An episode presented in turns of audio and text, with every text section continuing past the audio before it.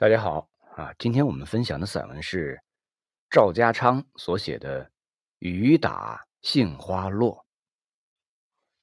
五月一日早六时，一行四人驱车从赤峰市区出发，披着一身黑云的倒影向城西穿梭。一个小时后，我们在新绿色的柳浪旁看到了清代蒙古王室建筑群。喀喇沁旗王爷府，朱红色的大门豁然出现在我们的眼前。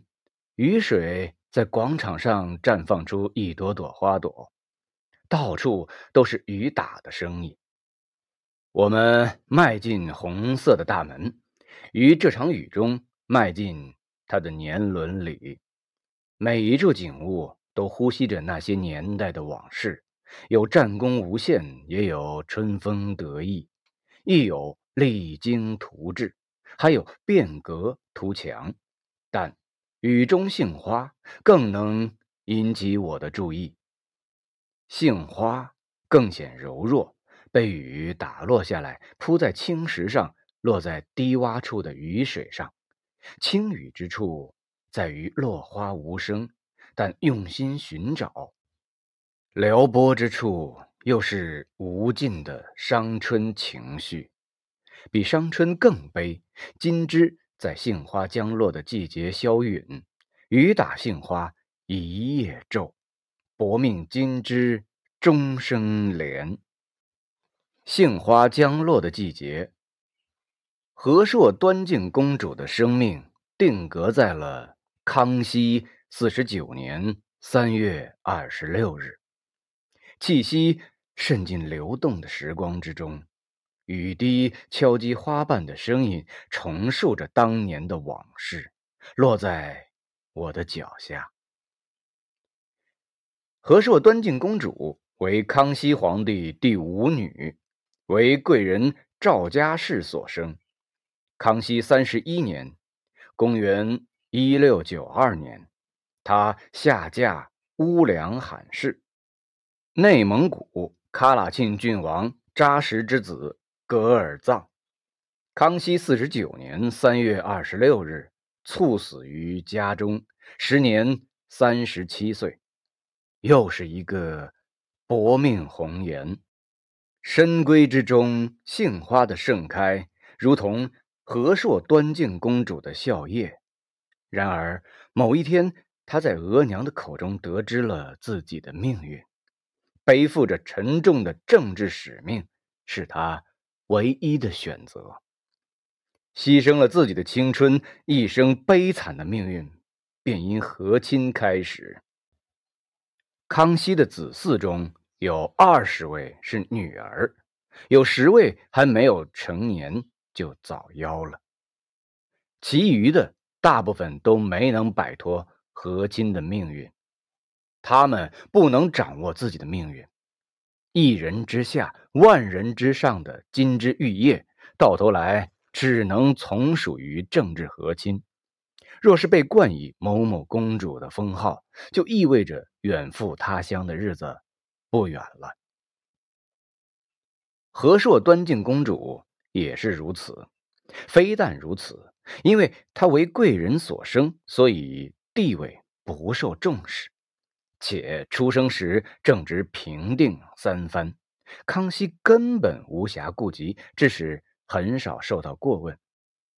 说他生不逢时也不为过。他也许曾想象着将来的美好生活，甚至会想到自己的如意郎君是个什么样子。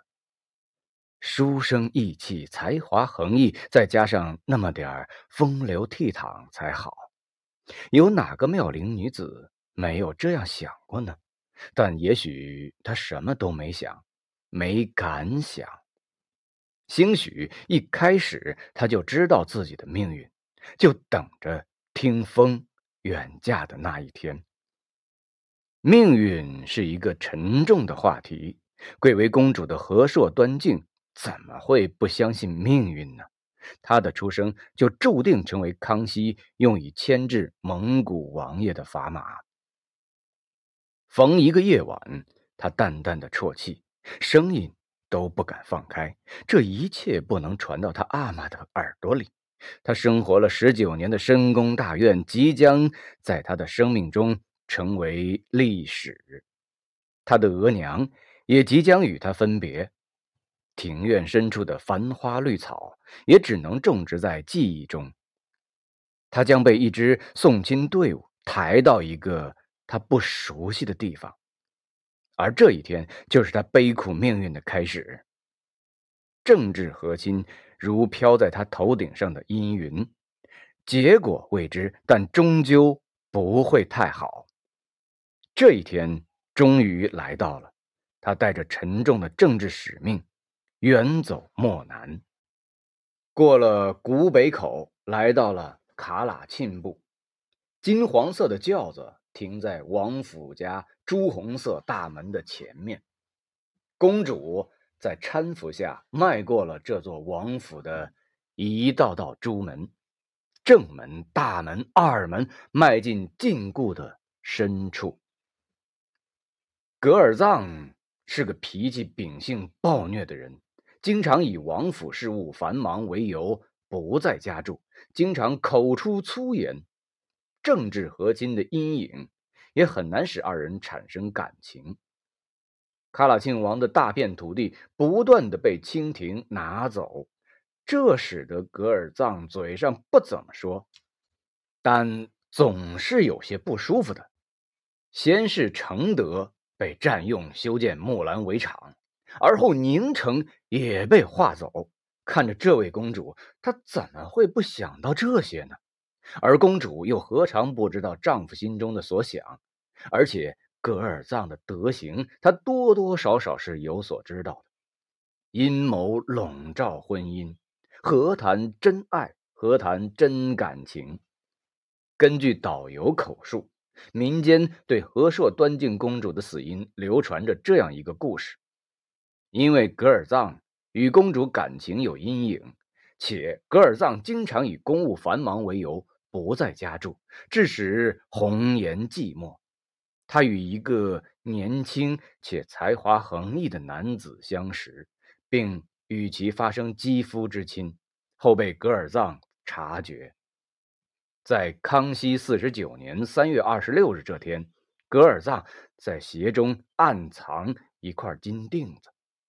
在公主为其脱鞋的时候，狠命的一脚踢向和硕端静的小腹。